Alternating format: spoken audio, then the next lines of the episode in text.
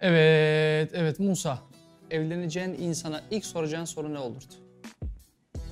Benim evleneceğim insan. Yok. Benim evleneceğim insana sen sor. İlk soracağım soru İslam'a bakış açısı olur herhalde. Alkışlayalım ya. Bravo ya. Nereden bildin ya? Çok iyisin ya. İslam'a bakış açısı. Burak evleneceğin insana ilk ne sorarsın? Bir şey demiş. E, Ben bununla Yozgat'ta yaşar mıyım? öyle öyle yazmış. Sor bakalım o soruyu bir. Sana mı sorayım? Evleneceğin ilk insana ilk ne sorarsın? Tamam. Evleneceğin insana ilk olarak neyi sorarsın abi? Bu kadar uzatma. Direkt söyle. İlk evleneceğim insan. İlk. Evleneceğin Evleneceğin insanla- insanın ilk olarak neyi sorarsın?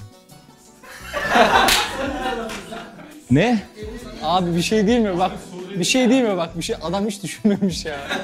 Elhamdülillah. Hayır sor demedim. Evet evleneceğin insana ne sorarsın? Ha, okey şimdi anladım. Şehir dışında kermesler oluyor veya organizasyonlar oluyor, konferanslar oluyor vesaire. Gerçekten İnsanlar şey diyecek Allah Allah geldiler. ya şöyle deyip o zaman buradaki işler çok yoğun olduğu için uzun süre görüşemeyiz veya bir hafta, bir ay. Mehmetcan'a verebilir misiniz? Hiç evlilikle alakası olmayan bir Vallahi hiç düşünmedim ki abi. Hiç. Şimdi evlenme görüşmesine gittiysem zaten namazda. Tesettürlüdür. Bir dakika bir dakika. Oo. Annem şey yapmıştır yani ayarlamıştır ona göre. Hiç yok mu aklında bir tane bile soru? Allah Allah. Dur dur Sokrates gibi duruyor versene. Ben Enes'i gördükten sonra şeyi sorarım. Kaç çocuk istiyorsun? Git demesi yeterli. Doğru Enes hakikaten öyle ama. Ama Eslem görünce bire razı olursun. Niye? İki iyidir ya. İki can, oğlum dört candır. Cumhurbaşkanı falan. dört candır, dört. Dört mü diyordu Cumhurbaşkanı? Üç mü diyordu? Üç. Dört oldu Üç candır. Dört. Çok İnsanlık tarihine bir baktığımız zaman hayatımızı kolaylaştırmak ve güzelleştirmek için o kadar şey ortaya koymuşuz ki. Ampulü bulmuşuz, telefonu bulmuşuz, interneti bulmuşuz. Hatta NASA'yla uzaya kadar gidebilecek bir seviyeye gelmişiz de evlilikle ilgili bir çözüm bulamamışız.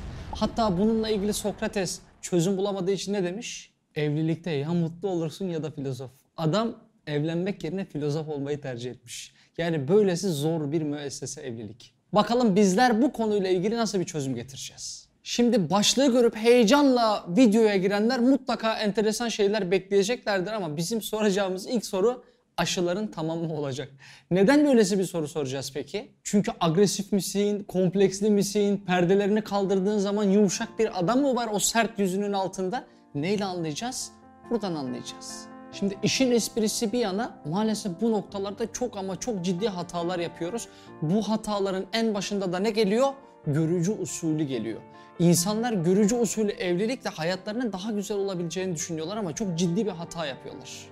Abi bana bir arkadaş fotoğrafını gönderdi. Baktım çok beğendim olmaz mı diyecek olursan tek cevap olmaz. İnternetten sipariş mi veriyoruz biz? Beyefendi kargonuz şu anda elinize ulaşmak üzere. Biz mi getirelim yoksa siz mi alırsınız? Yani nasıl bir mantıkla insanlar hiç görmedikleri biriyle evlenebiliyorlar? Peki ne yapmak lazım? Müsait bir şekilde yanınıza da aklı selim ve fikri selim bir arkadaşınızı alarak bir yerde bir, hatta kalabalık bir kafede oturabilirsiniz. Arkadaşınızı da şöyle bir masaya oturtursunuz. Siz karşılıklı muhabbet ederken arkadaşınız da arada gözüyle size bakar ki siz de ara ara tedirgin olasınız. Fakat mutlaka yüz yüze gelinmesi lazım. Hatta yüz yüze geldiğin zaman böyle şu hareketlere falan gerek yok yani. Anlatabildim mi? Mübarek taklidi yapmaya gerek yok. Neysen osun sen. Geçtin karşısına, baktın gözlerinin içine, o senin gözlerinin içine baktı. Ha bunu da abartma yani 40 dakika. Böyle yapmaya gerek yok. Anlatabildim mi? Yani bir dakika, 30 saniye birbirinin gözünün içerisine baka baka o frekans olacak mı olmayacak mı? Mesela arabayla giderken radyonun frekansı bir anda bozulu veriyor. Ne oluyor? Dinlediğin şeyi daha rahat dinleyemiyorsun. İşte göz göze bakarken neyi göreceksin? Frekans uyuşuyor mu yoksa uyuşmuyor mu? Ya da bir gün önceden makyaj hazırlığı yapmaya gerek yok. Neden? Çünkü o senin üzerindeki boya markasını beğenmeyecek. Seni beğenecek. İffet markasını giy ve onun karşısına öyle çık. Tanıştın, onun ardından da ben çok beğendim deyip hemen nikahı kıyma. Neden? Çünkü adam sana takva ehli biriymiş gibi gözükebilir. Sürekli teheccüd namazı varmış gibi gözükebilir. Yani bir 40 gün, 50 gün kadar bir bekle, bir sabret. Birbirinizi daha iyi tanıyın ama bu da şu demek değil. Yani her dakika, her saat, her saniye bir yerde telefonla görüş. Hatta uyurken telefonun açık kalsın, affedersin o senin nefesini duysun, sen onun nefesini duy falan. Böyle bir sistem yok. Neden böyle bir sistem yok? Düşünsene şimdi 90 dakikalık bir maça çıkıyorsun ve maçın 15. dakikasında sarı kartı belli, 40. dakikasında kırmızı kartı belli, offside'ı belli, korneri belli, golü belli. Seyirci bu maça niye gitsin ki? Gitse ne kadar tad alacak, lezzet alacak. E şimdi sen 2,5-3 yıl boyunca flört ediyorsun. Ettiğin flörtte ne yer, ne içer, ne yapar, ne eder, nerede gezer. Evlendiğin zamanki bütün öğrenmen gereken her şeyi hatta çok affedersin ta yataktaki vücudundaki noktalara kadar sen öğrendiğin zaman yani o maçın neresinde ne olacağını biliyorsun.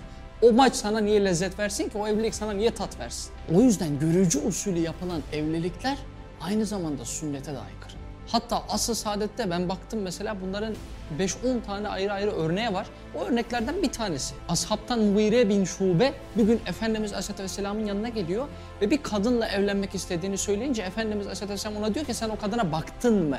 Hayır ya Resulallah deyince o zaman git tanış ve kadını gör buyuruyor.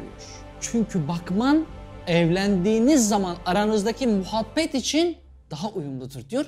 Ve Mughire diyor ki Efendimiz Aleyhisselatü Vesselam'ın dediğini yaptığım için evlendikten sonra ailemde hiçbir huzursuzluk olmadı diyor. Aslında Efendimiz burada sadece Mughire'ye söylemiyor. Bana söylüyor, sana söylüyor, size söylüyor. Evlenme çağındaki insanların tamamına söylüyor. Ama bunun da mutlaka sınırları var. Az önce dediğimiz gibi evlendikten sonraya da mutlaka insan bir şeyler bırakmalı. Yani henüz olayın başlangıcındayken final hakkında bilgi sahibi olmamalı. Evet mutlaka imkanlarını soracağız. Bir aileye bakabiliyor mu onu soracağız. Evi arabası var mı onu soracağız ama ondan önce sormamız gereken bir şey var bizim. Damat veya gelin adaylarına ev veya arabaları var mı diye sormadan önce o evin içerisinde haya ve iffetlerini muhafaza edebiliyorlar mı? Maaşlarını ve sigortalarını sormadan önce namaz kılıyorlar mı? Sabah namazı sigortadır. Sabah namazına kalkabiliyor mu? Onu sormak lazım. O yüzden Efendimiz Aleyhisselatü ne buyuruyor?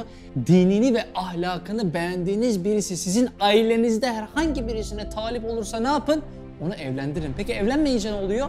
Şayet diyor böyle yapmazsanız yeryüzünde büyük fitne ve bozgunculuk olur diyor. Ne yapıyor? Tedbir alıyor ilerleyen zamanlar için. Bunu duyan sahabe-i kiram ne diyor? Ya malı yoksa ya Resulallah diyor. Efendimiz de şayet dinini ve ahlakını beğendiğiniz birisi sizin herhangi bir kızınıza veya oğlunuza talip olursa mutlaka verin diye üç defa buyuruyor. Ne kadar tatlı bir şey.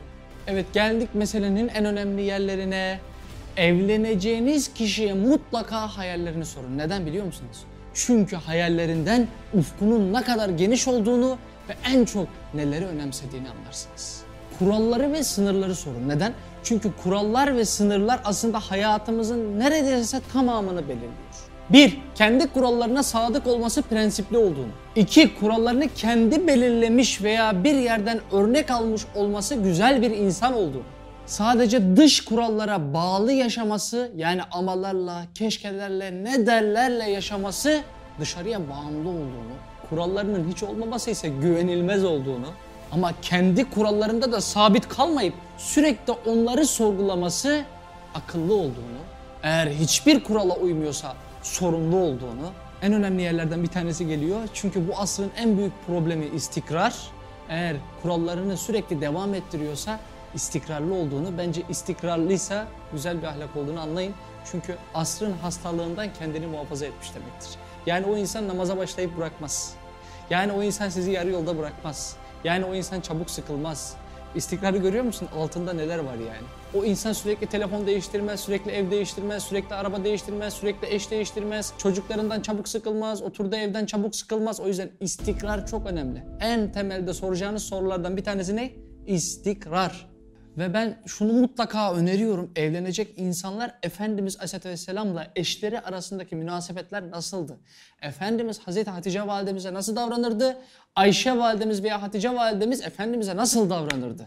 Bence yine önemli olan şeylerden bir tanesi evleneceğiniz eş adayı sizin fikrinizi alıyor. Mesela annem gelebilir mi demek aslında zor olmasa gerek. O zaten annenin gelmesini kabul edecek senin. O annem, babam, misafir, akrabam onu konuşmuyor sana. Neyi konuşuyor? Sadece kendisini değerli hissetmek istiyor. Sen ona sorduğun zaman alabilir miyim, yapabilir miyim, gelebilir mi, gidebilir miyiz? Ne yapıyor kişi? Kendisini değerli hissediyor. Bak Efendimiz Aleyhisselatü Vesselam Hazreti Ayşe validemizle bir gece uyuyacağı vakit Ayşe validemizden izin alarak diyor ki ya Ayşe bu gece Rabbime vakit ayırabilir miyim? Ayşe validemiz ne cevap veriyor? Bak bir insan Rabbine vakit ayıracağı zaman bile hanımına sorar mı? Ayşe validemiz ne cevap veriyor? Ya Resulallah burada benimle birlikte olmanız bana daha çok lezzet verir. Fakat siz eğer Rabbinizle baş başa olmaktan daha çok hoşnutsanız sizin hoşnut olduğunuzdan ben de hoşnut olurum buyuruyor. Demem o ki evliliklerin en güzeli yine nereden çıkıyor? Efendimiz Aleyhisselatü Vesselam'ın hanesinden çıkıyor. O yüzden saatlerce evleneceğiniz kişi hakkında araştırma yapmadan önce bir bakın. Allah Resulü evleneceğiniz insanın neresinde? Eğer kalbindeyse hiç düşünmeden basın nikah.